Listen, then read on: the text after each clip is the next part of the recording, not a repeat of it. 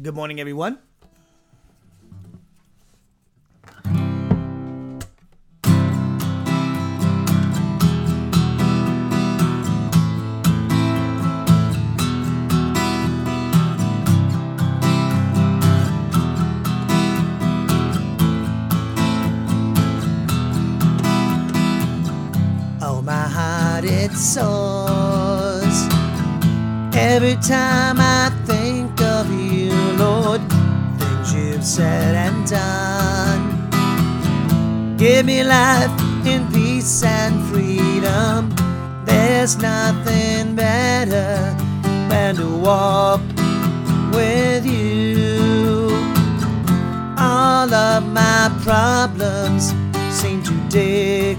Disappear.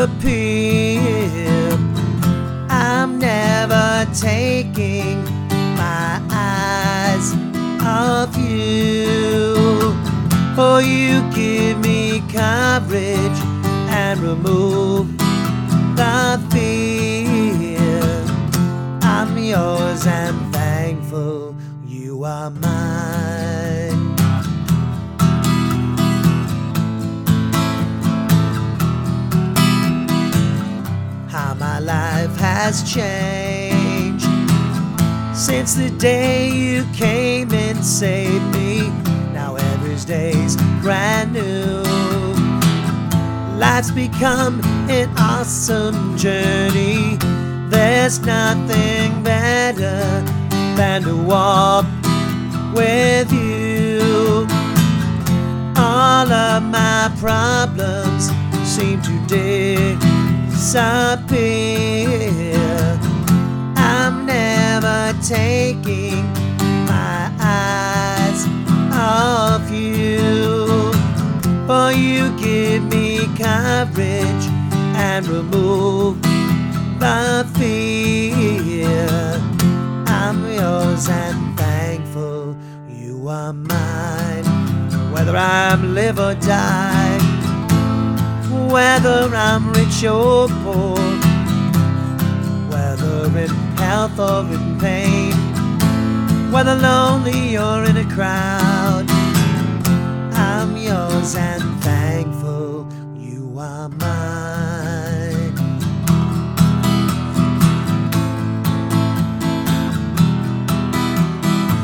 The future don't scare me because I know you're there waiting for me.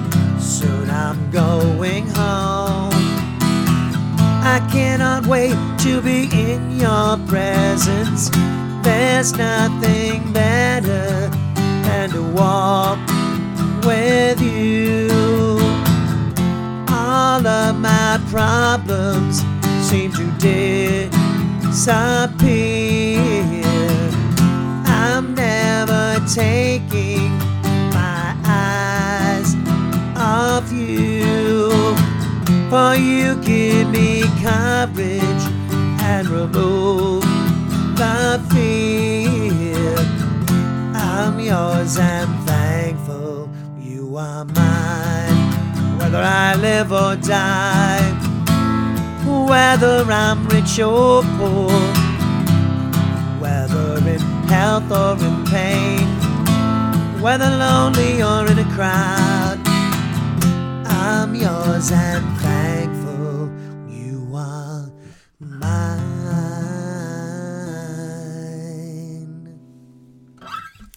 All right, good morning, and uh, pardon, apologize for my voice, a little little cold there I got with something.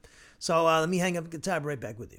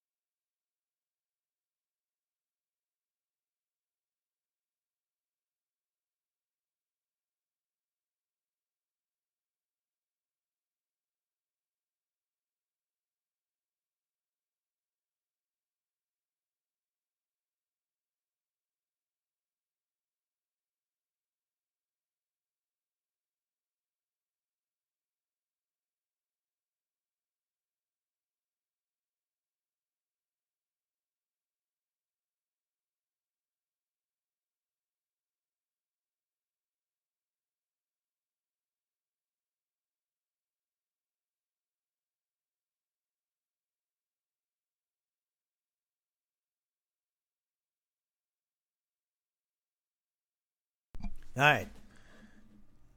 Good morning again.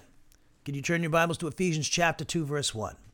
As I said before, I'm battling a little bit of a cold, something, I don't know, something's going around in the church at DBC, so somebody gave it to me. Nice of them, huh? And uh, so I was able to pull it off last night teaching. I didn't know I, how, how good it was going to be, but uh, I've, I've done that before where I'm like, um, you know, people don't realize the public speak, you know, for an hour, where I go sometimes over an hour, which is I did last night. And then I sang a song at the end, like, you talk about crazy, huh? But I pulled it off. So I don't know how good it sounded, but I pulled it off. I remember one time, I, I years ago when I, I was, uh, I've had you know, the worst thing is, well, it was, oh, it was way back in the in the '80s, and I had one of my bands, and I was opening up for a buddy of mine, and uh, he, uh, so I was opening up, and it was at a, um, yeah, it was opening up at, at St. Tim's in, in Norwood, I think it was, and so, anyways. I'm op- I'm the opening act. My band's the opening act was called Triple Threat at the time. It was a three piece band. I'm playing lead and you know and singing and uh, we weren't too bad, but we wrote our own stuff. And uh, but I remember the night that that night it was a downpour, and so we had a good crowd, right? So I get this massive cold just before the show. It just all of a sudden just hit me. I was like, oh my gosh, you got to be kidding me. So I don't even know how I did the show. It was like, you know, you talk about having a runny nose while you're trying to sing, and you know, and it's like, oh, this is awful. I felt terrible. And but people say, oh, you play, it was great. It's like, man, you got yeah, I was so sick. I, I was like, you got to be kidding me. I, but the show must go on, right? So I don't know how, you know, I wouldn't want to hear the recording of that, my voice, but I know how to fake it sometimes. You know, when when you when you don't really have your voice, there's things you can do, and you know, and and I I could, but I that's so I. I got through it, but there's been other gigs. I remember when I played at Ramsey's one time when I was in Iowa, and it was like just me and acoustic, and uh, I think uh, Vaughn and Debbie came in, and uh, the Fletchers came in, so uh, from Tasmania, and so I was playing there. Ramsey was at a good crowd, and and man, my my I had something. I was able to do the show three over three hours a show, but uh, a lot of it has to do like that last song. That was all breathing. You know, usually I I, I have uh, I can do some things with the back of my voice and different stuff and try to change my voice. I have I try to have use different voices, and that song I was able to get by it because I could just it's just about breathing and just making sure you.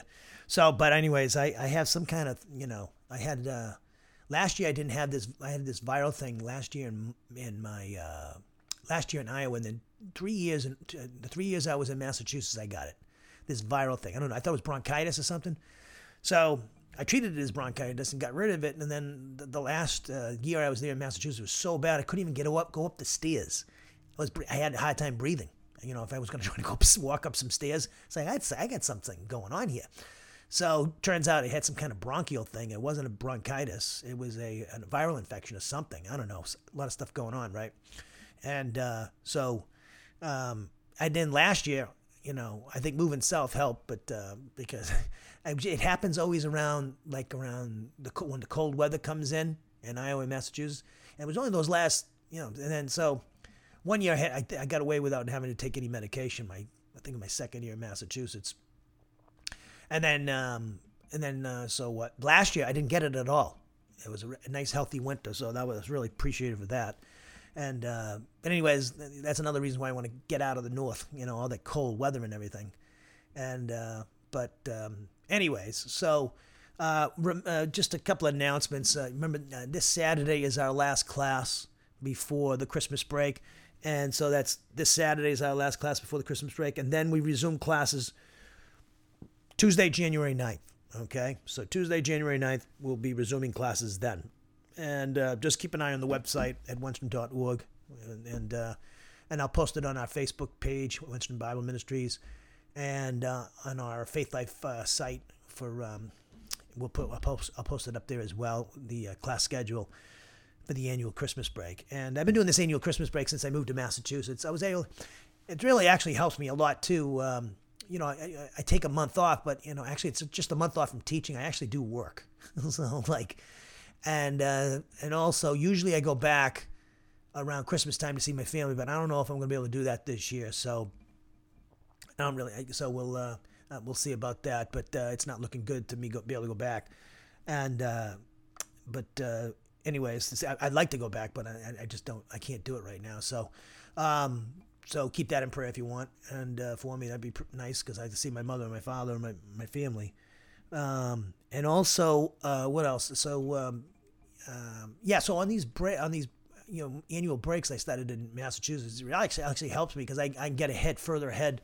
I like to get way ahead before I teach these classes. So, like for instance, I'm working Ephesians 3:6 right now, so I'm about four months ahead. Before by the time I teach Ephesians 3:6, it'll be four months from now. In other words, so um, yeah, so that's that, that helps me out a lot. I can catch up on certain things. Maybe I'll try to write some songs. You know, I, I've got that new collection of songs I'm working on. I've got three done now. I want to do. I got another one. It's ready to roll. I just need to do melody, melody, and a um, in the lyrics and I got the next piece of music. So uh, that um, will be the next one I'm working on, and uh, so maybe I'll pull that, uh, be able to pull that off and uh, finish it off uh, on this Christmas break. So we'll see about that. And uh, good to have you with us. For those of you joining us live and, and those who are on the recordings, video and audio, good to have you. So today, as you can see on the board, we're going to look at the B part of Ephesians 2 14, which teaches us how Jesus Christ personifies the peace between Jewish and Gentile Christians and caused both groups to be one. Remember in that last class on Tuesday, and it says in Ephesians 2 14 in your Bibles, uh, he, Jesus himself is our peace. And uh, what he means by that is he, he personifies our peace, and we explain how that is. And uh, and, uh, and, the reasons why that is, and uh, so and, toward the end of the class on uh, Tuesday, so I would look at that. But today, we're going to look at the B part, which explains how Jesus Christ personifies the peace that exists between Jewish and Gentile Christians and how he caused both groups to be one. And then we'll wrap up the study of Ephesians chapter 2, verse 14 on Saturday. And uh, what do we got? What do we got planned there for Saturday? Um, yeah, uh, we're going to look at how Jesus Christ destroyed the hostility between Jews and Gentiles caused by the Mosaic Law. So that will be a, a cool class to finish off this year's classes. So we'll be done with uh, this Saturday. We'll finish off our classes for 2000- two, 2023. I can't believe that. And we'll be, Lord willing, coming back at 2024. And uh, I'd like to thank uh, all the people who've been, uh, you know, watching the classes or listening to them, and uh, whether it's live or the recordings or those the, the, few people that support the ministry financially. I really appreciate you guys, and uh, and also um, and also those who. Um, you know, intercede in prayer for us, which is extremely important. I can't stress that enough.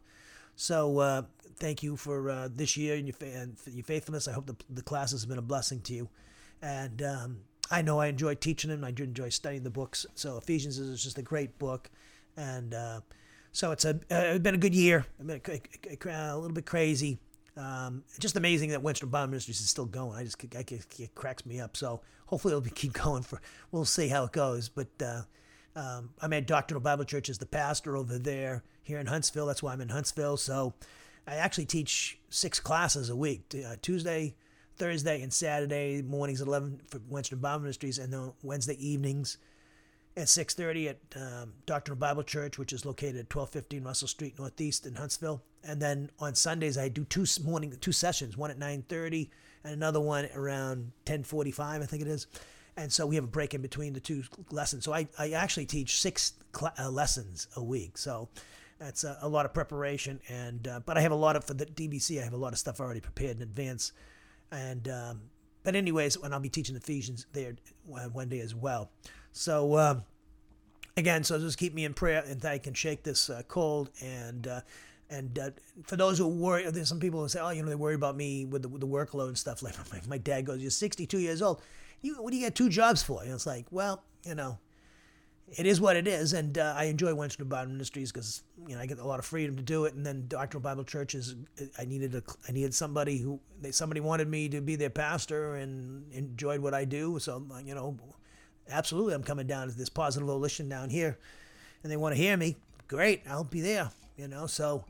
Um, but uh, really, it's uh, I enjoy what I do. I love what I do. I mean, the hardest part about ministry is uh, is basically dealing with people problems. All due respect, and there's been a lot of stuff going on with me in the last couple of months, and it's been kind of uh, a, good test. And uh, so, um, but uh, you know, you just keep going, keep your head down, as we say, and persevere. And You know, uh, just uh, God will work it out. You know, it's you know like you know when the momentary. I always say now after what I had gone through in Massachusetts and Iowa, especially Massachusetts, man, it, nothing was as bad as that. That was terrible. That was a tough situation. Those three years in Massachusetts and. Uh, and uh, living in the back of my parents' house and trying to, trying to help my dad with his, my demented mother. My mother has dementia, and then trying to keep the ministry going. The heels of loss of some people I love, and then uh, you know, so that was really really difficult. So, but uh, so anything is better, and this is a lot better than it was in Massachusetts there those three years, which were very difficult. And uh, basically, I was a homeless person living with my parents. Anyways, all right. Uh, good to have you. Let's go take a moment of silent prayer. As we take a moment of silent prayer to examine ourselves and determine if we're in fellowship with God. Because any mental, verbal, or overt act of sin that we knowingly commit will cause us to lose fellowship with the Father, Son, and the Holy Spirit. But according to 1 John 1 9, if we confess our sins to the Father, He, God the Father, is faithful and just to forgive us our sins. In other words, He purifies us from each and every wrongdoing. We maintain that fellowship by obeying the Spirit who speaks to us through the Scriptures which He's inspired. And that's when we're obeying the commands of Ephesians 5.18, be filled with the Spirit, and Colossians 3.16, to let the word of Christ richly dwell in our souls. So, if there's anything that's bothering you, disturbing, and distracting to you, do what 1 Peter 5 7 says Cast all your anxieties upon the Lord because he cares for you. So, with that in mind, with our heads bowed and our eyes closed, let us pray.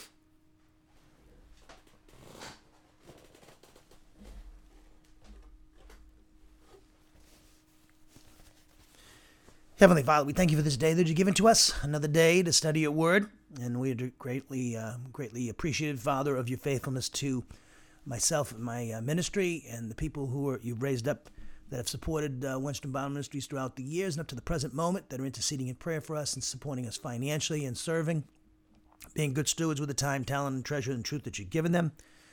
I thank you, Father, for the gift you give me and the great honor and privilege to teach your word, Bible doctrine to your people uh, throughout this country and the world and uh, to uh, give the good news of salvation to the, the non Christian.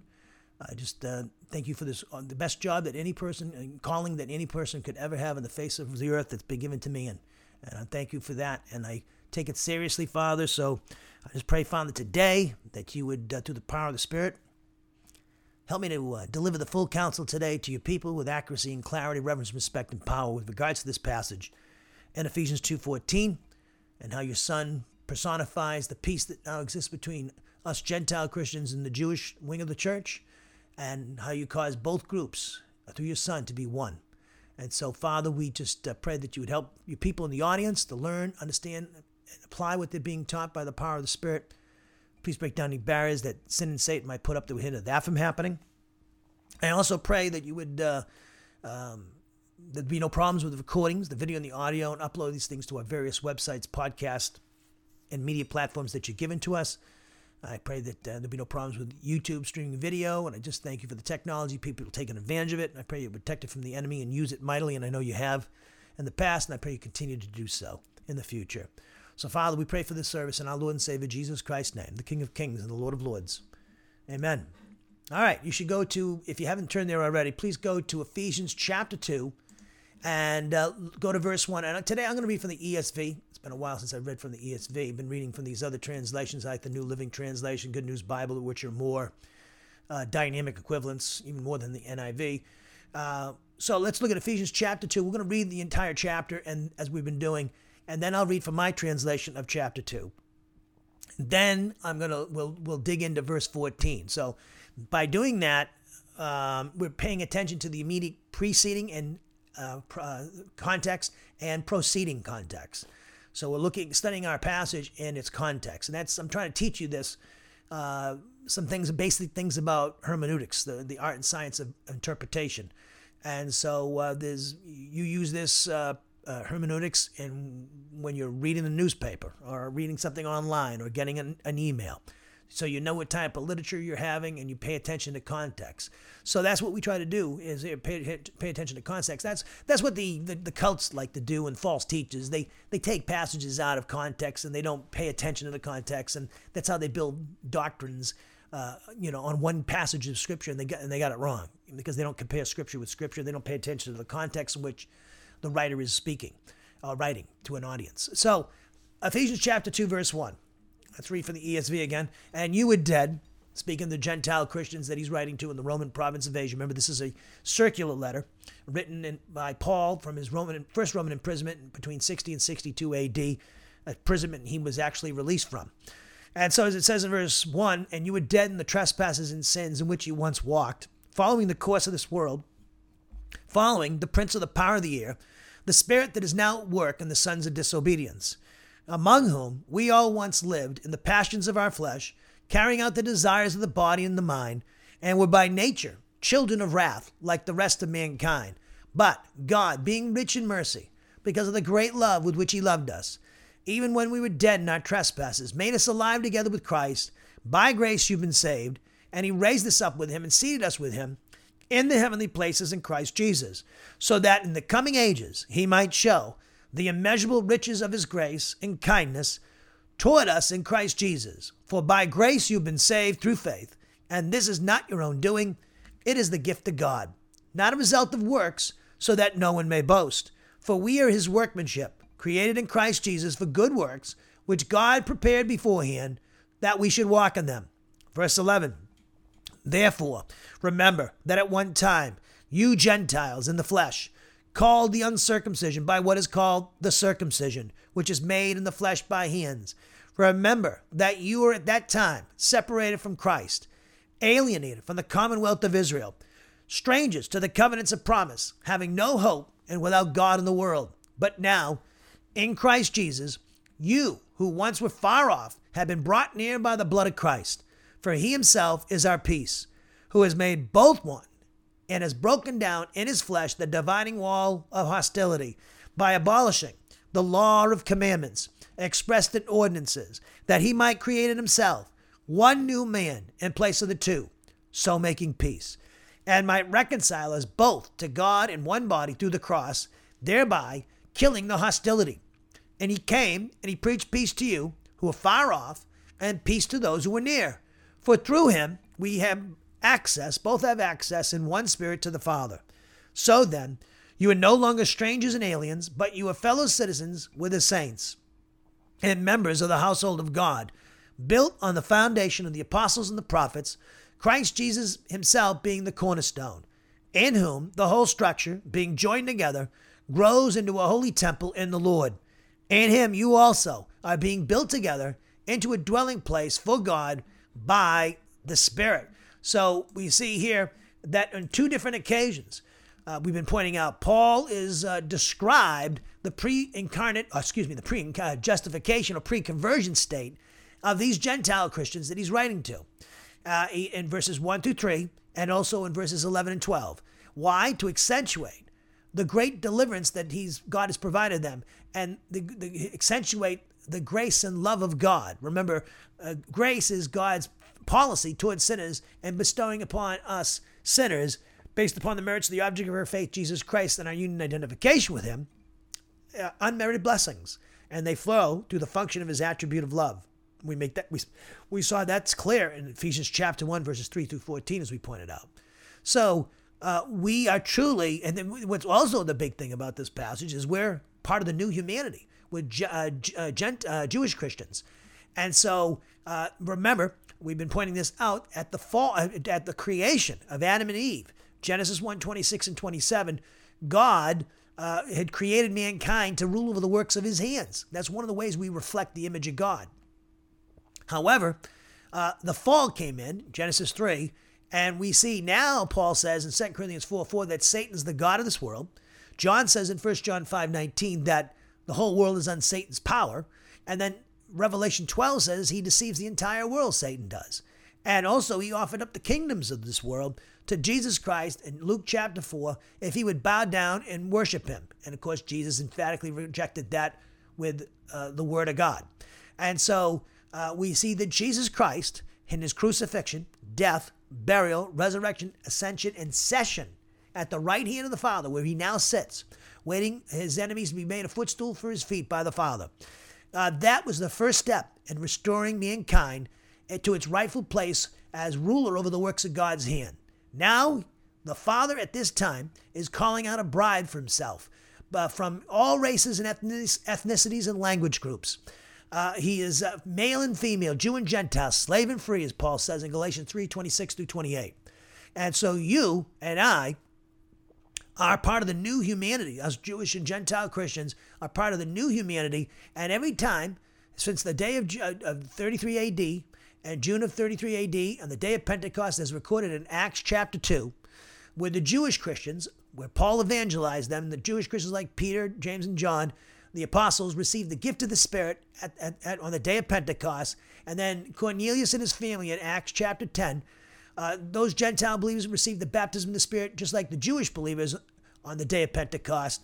And so, uh, therefore, that began a step, the first step, and uh, calling out a bride for Jesus Christ.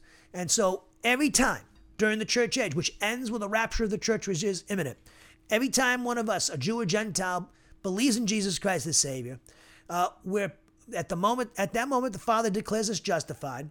And also, simultaneously, he identifies us with Jesus Christ in his crucifixion, death, burial, resurrection, session, the right hand of the Father through the baptism of the Spirit. He did that at our justification.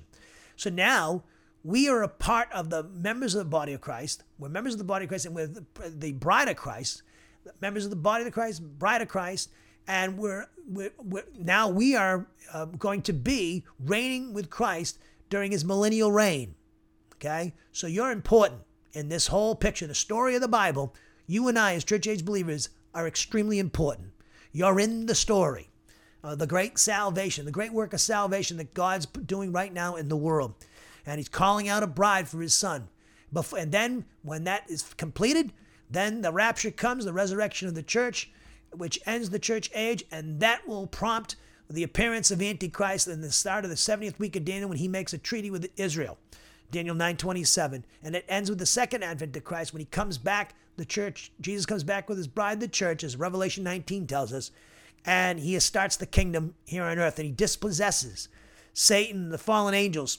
Excuse me, Paul says in 1 Corinthians 6 3, as I pointed out, don't you know that you're going to judge angels? So uh, he's going to kill Antichrist and the false prophet of the second advent, destroy the tribulational armies, remove every unregenerate Gentile and Jew from the face of the earth, and only uh, Jewish and Gentile believers will be who who who uh, survive the judgments of the tribulation period, the second advent of Christ will enter into the millennial reign. They'll repopulate the earth. They won't get their resurrection bodies right away. Uh, the church comes back with Christ as his bride and resurrection bodies and reward, decorated with rewards for faithful service. The elect angels, the tribulational martyrs and resurrection bodies, the Old Testament saints and their resurrection body, and we'll be got, we'll be coming back to start the kingdom. And Satan's removed with his uh, evil spirits, fellow evil spirits, and they're in prison for a thousand years. And then starts the kingdom. And so you're a part of that. So how should we live? There's a great application. How should we live? We should live godly lives. We should live in li- our lives in light of what God not only did for us at our justification, but also what He's going to do for us in the future when He gives us a resurrection body and rewards for faithful service and puts us in the kingdom. Okay? So we should live in a manner that's godly, that reflects the character and nature of our Heavenly Father, which we could say is love, one of those attributes, and we're to practice the command to love one another with each other, and all that involves with the one another commands of Scripture that we studied in the past here. All right, let's look at my translation of chapter 2. So it says, Now, correspondingly, even though each and every one of you is a corporate unit, were spiritually dead ones because of your transgressions, in other words, because of your sins, each and every one of you formerly lived by means of these, in agreement with the standard of the unregenerate people of this age, which is the production of the cosmic world system, an agreement with the standard of the sovereign ruler, namely the sovereign governmental authority ruling over the evil spirits residing in the earth's atmosphere, specifically the spirit who is presently working in the lives of those members of the human race who are characterized by disobedience. Verse 3 Among whom each and every one of us also, formerly, for our own selfish benefit, conducted our lives by means of those lusts which are produced by our flesh, specifically by indulging those inclinations which are produced by our flesh, or in other words, those impulses which are the product of our flesh, the sin nature. Consequently, each and every one of us caused ourselves to be children who are objects of wrath because of our natural condition from physical birth, just as the rest correspondingly caused themselves to be children who are objects of wrath because of their natural condition from physical birth. But because God is rich with regards to mercy, because of the exercise of his great love with which he loved each and every one of us, even though each and every one of us is a corporate unit with spiritually dead ones because of our transgressions, he caused each one of us to be made alive together with the one and only Christ. Every one of you, as a corporate unit, are saved because of grace. Specifically, he caused each and every one of us as a corporate unit to be raised with him. Correspondingly, he caused all of us, without exception, as a corporate unit in the Christian community, to be seated in the heavenlies because of our faith in and union and identification with Christ Jesus. He did this so that he could display for his own glory during the ages which are certain to come the incomparable wealth which is the product of his grace because of kindness for the benefit of each one of us because of our faith in and union and identification with Christ Jesus. Each and every one of you as a corporate unit are saved because of grace by means of faith. In other words, this salvation never originated from any one of you as a source. It originated as the gift from God. It does not originate from meritorious actions as a source, so that a person cannot, for their own benefit, enter into the state of boasting. For each and every one of us are his creative workmanship.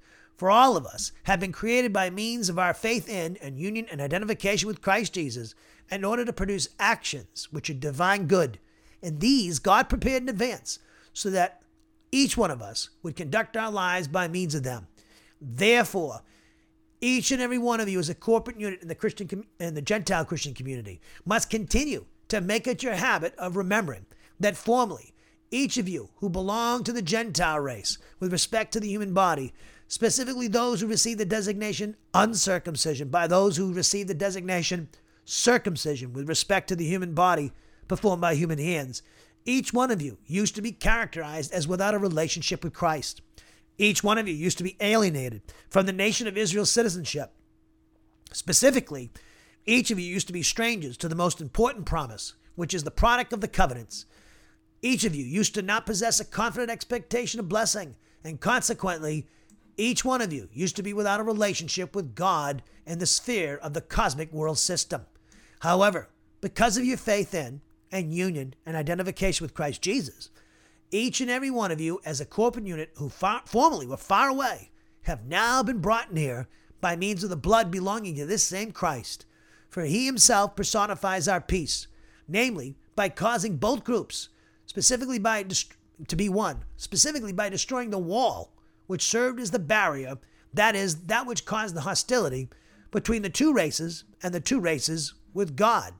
In other words, by nullifying, by means of his human nature, the law composed of the commandments, consisting of a written code of laws, in order that he might cause the two to be created into one new humanity by means of faith in himself for justification and union and identification with himself through the baptism of the Spirit at justification.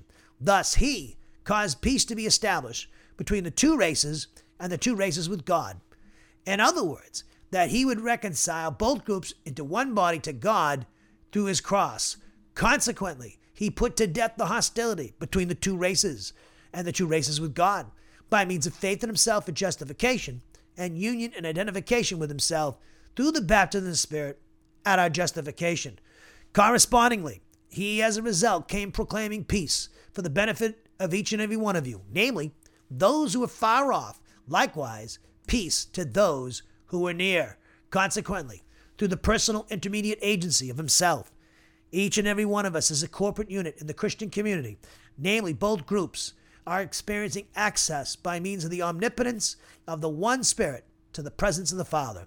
Indeed, therefore, all of us, as a, all of you, as a, as a corporate unit, without exception, as are no longer foreigners to the covenants of promise. That is, foreign citizens, but rather each one of you, as a corporate unit, are fellow citizens with the saints, that is, members of God's household.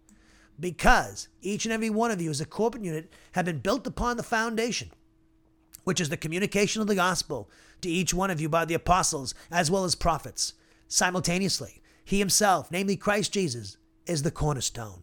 On the basis of its being continually fitted, inextricably together by means of justification by faith and union and identification with him, the whole building is growing into a holy temple by appropriating by faith union and identification with the Lord. In other words, by appropriating by faith your union and identification with him, all of you without exception are being built together into God's dwelling place by means of the omnipotence of the Spirit.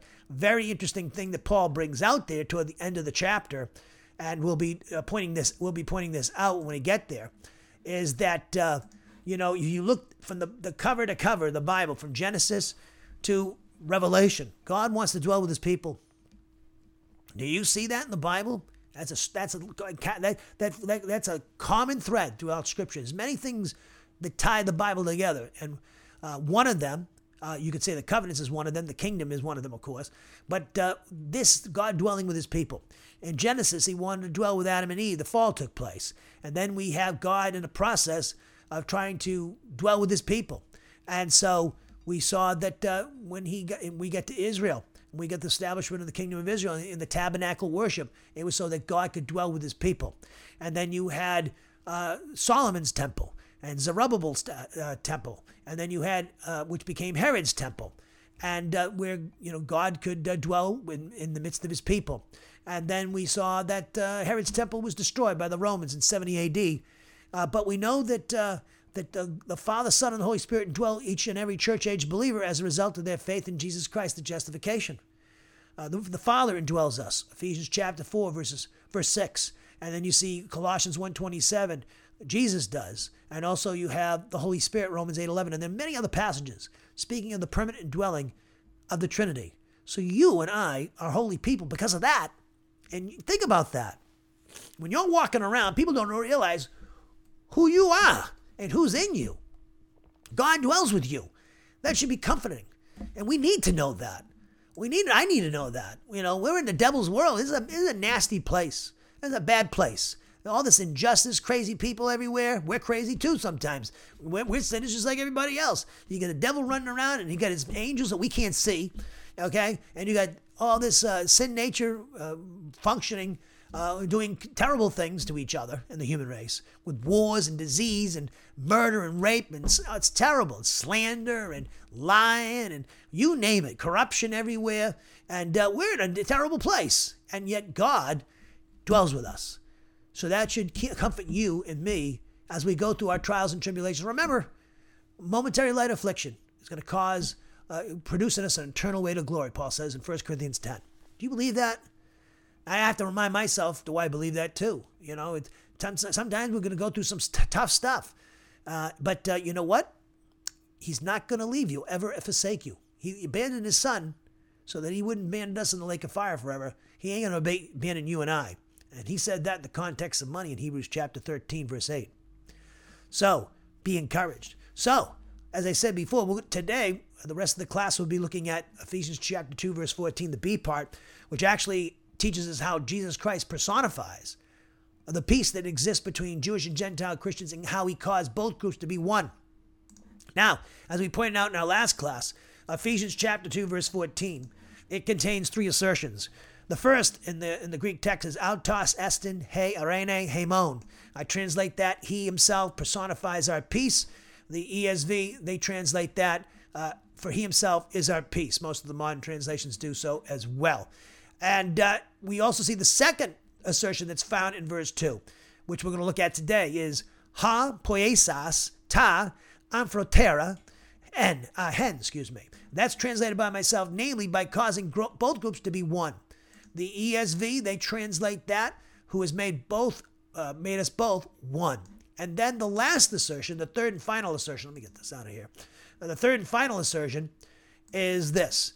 It's kai ta Mesatoiken, two, Fragmu, Lusas Tain, ekthron. I translate that specifically by destroying the wall which served as the barrier, that is, that caused that which caused hostility between the two, the two races. The ESV, they translate that as Ian has broken down in his flesh the dividing wall of the hostility. So the second assertion we're going to look at in detail today is clarifying the previous assertion that Jesus Christ personifies the peace that now exists between the Gentile and Jewish Christian communities in relation to God. It's identifying, this second assertion is identifying how or by what means Jesus Christ personifies the peace that now exists between Gentile and Jewish Christian communities. The referent of the word amphoteroi, uh, that uh, amphoteroi is uh, translated both groups. Amphoteroi, excuse me, I'm emphasizing the accent if you're going to pay attention to the accent. Amphoteroi, amphoteroi. So, amphoteroi. So, there's the accent. Then I got to make sure I pay attention to the actions. So the the um, the accent, the referent of the articular accusative neuter plural form. This adjective, amphoteroi, is uh, both groups. It's and, and is the referent of that is the Gentile and Jewish races. So this phrase, both groups, okay, it's speaking of both Jewish and Gentile races in the Christian community. How do we know that? It's indicated by the contents of Ephesians chapter 2, verses 11 through 13, which asserts that Gentile Christians have been brought near to God and his covenant people Israel, and in particular, regenerate Jews. It's also indicated by the contents of Ephesians chapter 2, verses 14 through 18, as we just read, which asserts that Jesus Christ caused both Jewish and Gentile Christians to be as one group, and he reconciled both groups to God through his finished work on the cross. Now, the participle conjugation of the verb poieo functions as a participle of means. It's translated poieo, this word who has made, okay? It's an articular participle there. And uh, it functions as a participle of means, which actually identifies the means by which Jesus Christ personifies the peace that now exists between the Jewish and Gentile Christian communities. So if you look at my translation uh, of this uh, particular uh, participle, I translate it. I'll show you how I translate it. Uh, and just find it here. Okay, specific, uh, namely. Okay, and I'll show you why I use the word namely by causing both groups to be one. If you look at the ESV, they're just saying who's made both one. Okay? So I, that word by there in the beginning of my translation is telling you that I'm translating this participle as a, as a participle of means, which identifies the means by which Jesus Christ personifies the peace that now exists between the Jewish and Gentile Christian communities. Now, there's some I like to do this because there's people who uh, would differ with me, and there are people who agree with me. But I like to bring this out as I go along, uh, the and then and then explain why I think they're wrong and I'm right. give you my reasons. I don't want you to just believe me because I say so. So some expositors argue, and it's and by the way, the the this uh, discussion is in great detail in my exegesis exposition of Ephesians 2.14, which will be put up on our academia website in the very near future, probably next week, and then it's going to be on our Wenstrom.org page as well, of course. So some expositors argue that the articular construction of the participle conjugation of this verb, poieo, substantives the verb, and thus would rule out an adverbial use of this participle. What do I mean by that? Substantives the verb. It means the article they look at as turning it into a noun. So it's the substantive use of a participle they're saying. The article can indicate that. So therefore, that would rule out an adverbial use of the participle. What does he mean by that? Adverbial means it's uh, it's it's uh, modifying a verb. It's it's modifying the action of Jesus Christ personifying peace. Okay, being our personification of peace for Jewish and Gentile Christians. Okay, so however, uh, uh, I would have to say this: the articular nominative, masculine singular, aorist active participle conjugation of this verb poieo, who has made in your English translations, and the nominative, singular, aorist active participle conjugation of the verb luo contain what we call the Granville Sharp rule. Now, that would indicate that both words have the same referent and that the anarthrous participle luo is explaining in further detail the articular participle poieo. So if you look at the Greek text, the Nestle Aland text of uh, Ephesians 2.14, okay, here's ha poiesas, okay? And uh, so you see this particular word, but uh, we also, let me get back here. my notes. So you have luo, okay? So where's luo, okay? Luo is broken down, okay? There it is, luo. So you have, here's the Nestle Aland text again. And here's the phrase, ha poiesas. Okay, that's an articular participle conjugation of the verb poieo.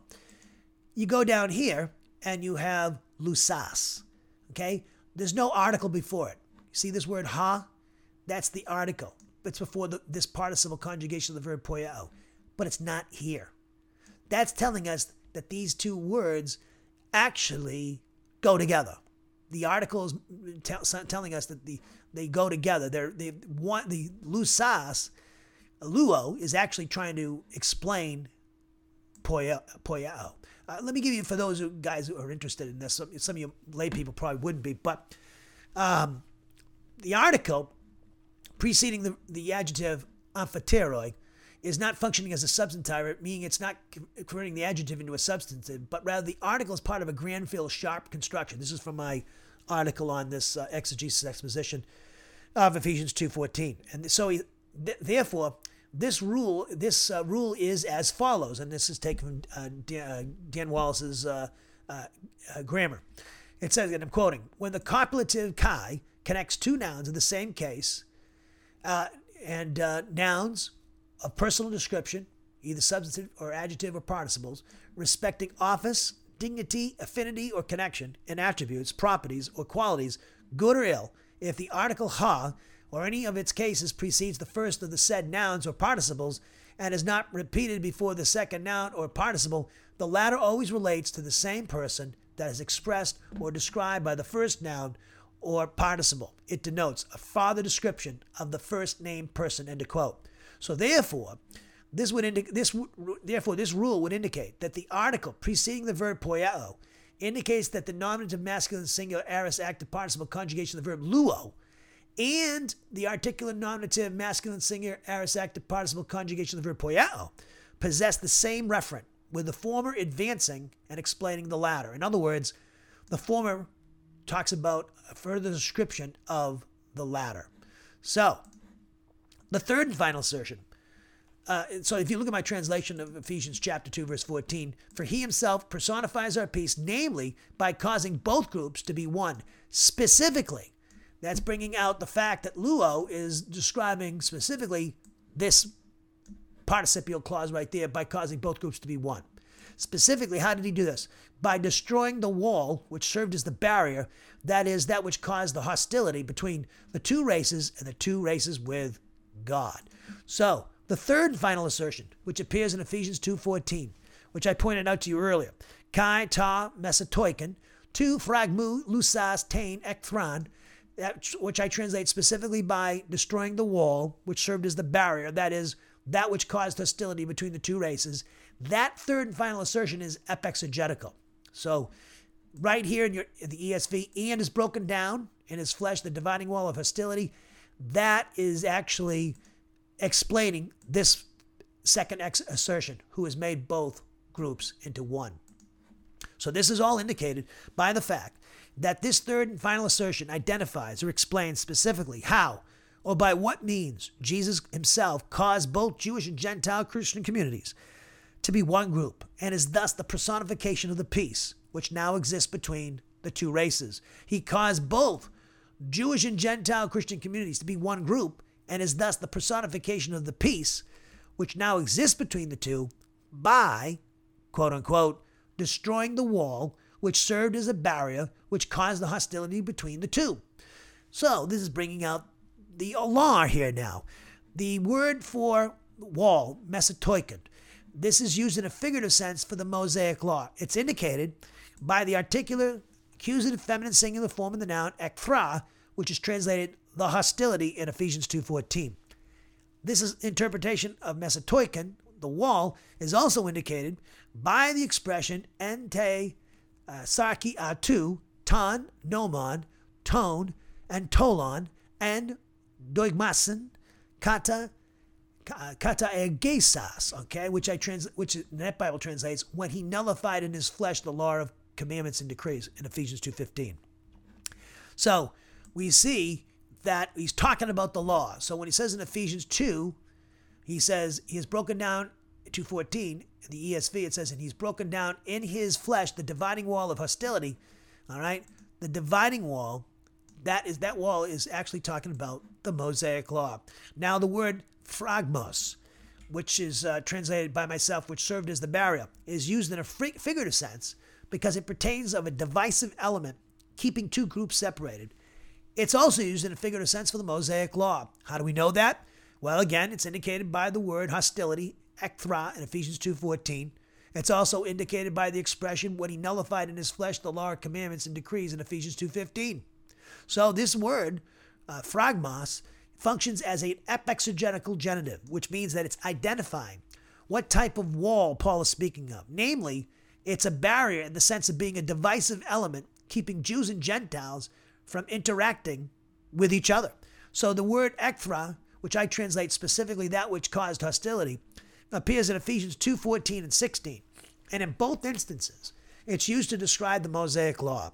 So, the word here in Ephesians 2:14 pertains to a state of enmity with someone. And here in context it speaks of the state of enmity between the Jews and the Gentiles because of the Mosaic law. So I believe that this expression, ta mesatoikon, to phragmu, tain ekthran, which is the wall which served as the barrier, that is, that which caused hostility between the two races, I believe that expression speaks specifically of the Mosaic law in a twofold sense. Now, again, notice uh, I'm doing something a lot of pastors don't like to do and do the hard work of exegesis and interpreting for the people because you can't make any application unless you know uh, what the passage is saying. And I don't care if you know Greek or Hebrew, if you don't know how to interpret, what good is that? You know, so I'm explaining my interpretation to you. So I'm taking the time to do that. And then we talk about application. And so this is very important because the church uh, needs to let their pastors explain the text for them, and uh, and not just sit there and be impatient and go right to application. You need to know what the author meant, authorial intent we call it, in order to make an application. And to you need authorial intent, and then you need to interpret what the author's saying in the original text, and then now you can talk about the significance or the the application we can call it, which is related to homiletics, right? So this is very important. So I took the time to explain this. A lot of guys won't do that because they can't keep their audience. The people will fall asleep because they could care less. A lot of people they just, tell me what I what may applies to me. You know what? Bible class is not always about you. I'm saying, you know, I'm, I'm really, you know, I'll have to say some people they're so arrogant. It's like, you know, it is about God. You know, and first starts off, and then it becomes about you. Okay, so not every Bible class is going to be about you in your personal situation. You know, uh, there'll be many times that will be, and you might not like it when you're getting convicted, or you might be encouraged.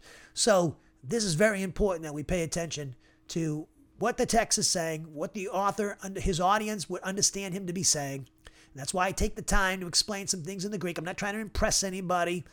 And, and, and I'm trying to, I'm not, all I'm trying to do is bring out why I believe, why I believe this is, should be translated this and this means this. So I've just told you that this expression here in the ESV, let me show it to you on the board, is uh, where it says, um, who is, uh, has broken down in his flesh the dividing wall of hostility. Okay? So, I believe that expression there is referring to the Mosaic law in a twofold sense. First, it refers to the dietary regulations. Excuse me. It refers to the dietary regulations of the Mosaic law. Why is that a problem? Well, it prohibited the Jews from eating with the foods that God ordained as unclean because they were used by the Gentiles in their idolatrous worship practices. Thus, these dietary regulations, clean and unclean food that you see in the Mosaic Law, like in Leviticus, okay? These dietary regulations prevented the Jews from eating with the Gentiles. And a perfect example of that is Acts chapter 10. Peter didn't want to go to a Gentile's home. And he, remember the vision three times? And he didn't get up and eat. And, um, no, Lord, I, I, I don't eat anything unclean. And God had to tell him, what God has said is clean is clean. you can eat now. And he's trying to tell him, as Peter says later on in the chapter, Acts chapter 10, that it's okay to go into a Gentile's home and eat these foods. Okay? Actually, Jesus did away with the dietary regulations in Mark chapter 7, if you recall. It's not what a, it's not what goes into a man that makes him unclean. It's comes it's the evil things that come out of him, right?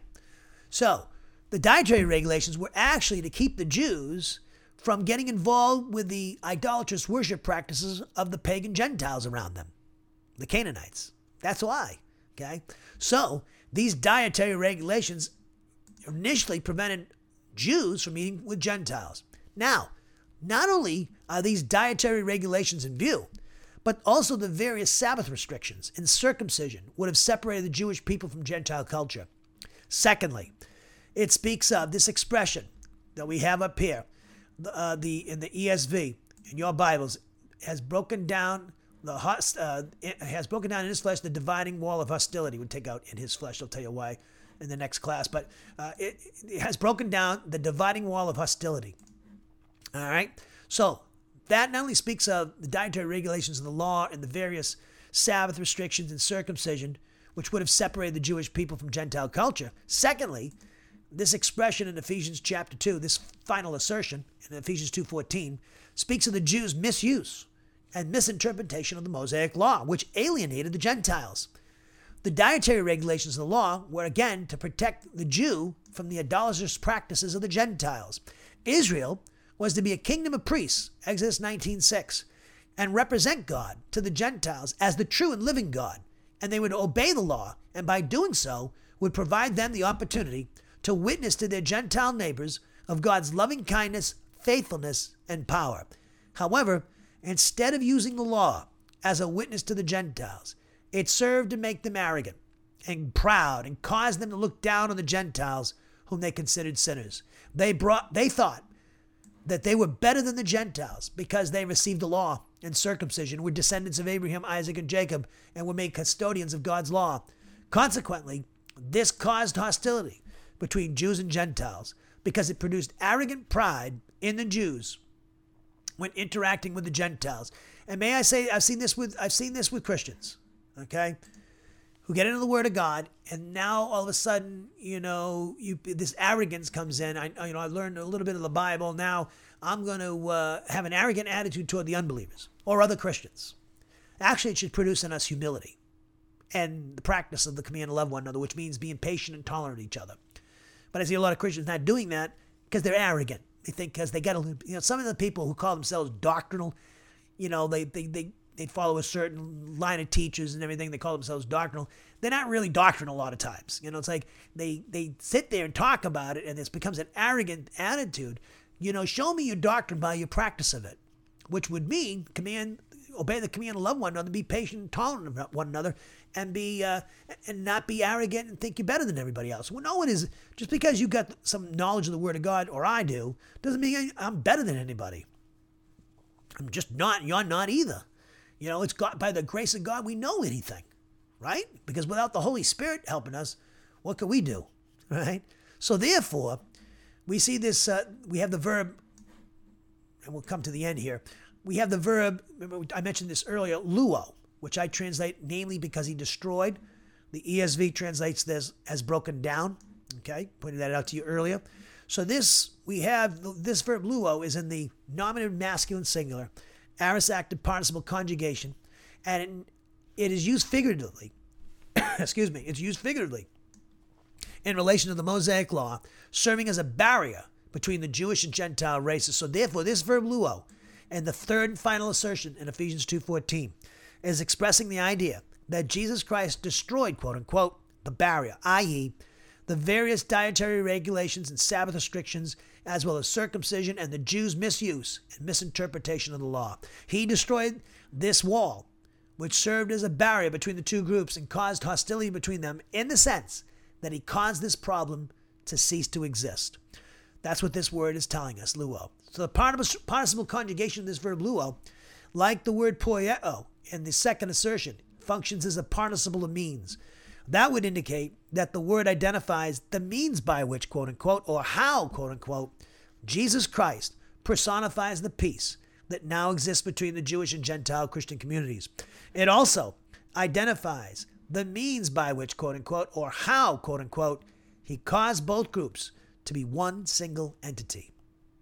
Now, as we noted, the, the verb poieo and the participle conjugation of the verb luo contain the Granville Sharp rule, and we noted that this would, would it, rule would indicate that the referent of this verb luo is the same referent of the verb poieo. In other words, we see luo presents a further description of poieo, as I pointed out earlier, and thus the second and third assertions in Ephesians 2.14 are actually linked because of the Granville Sharp rule. So this is a, for, a little thing of grammar here that helps us understand the passage quite uh, clearly. Okay, so therefore this would indicate that the third assertion explains in greater detail the second assertion in Ephesians 2:14.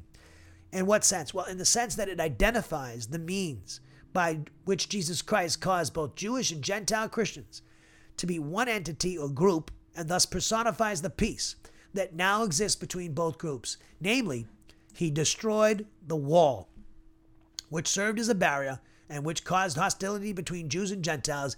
In other words, he fulfilled the law. The law can't be a separation between the two races now because Jesus Christ fulfilled the law perfectly.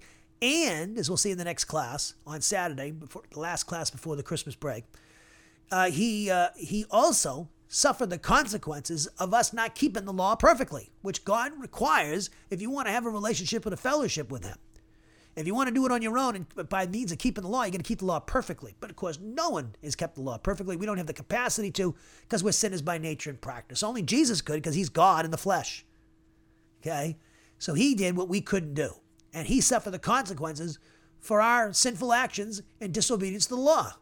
So that's how he he's he's uh, he's he's destroyed this uh, this uh, cause of hostility, the Jews' misuse of the law, and also the requirements of the law, which would hinder the Jews to have fellowship or uh, eat in the same home with a Gentile.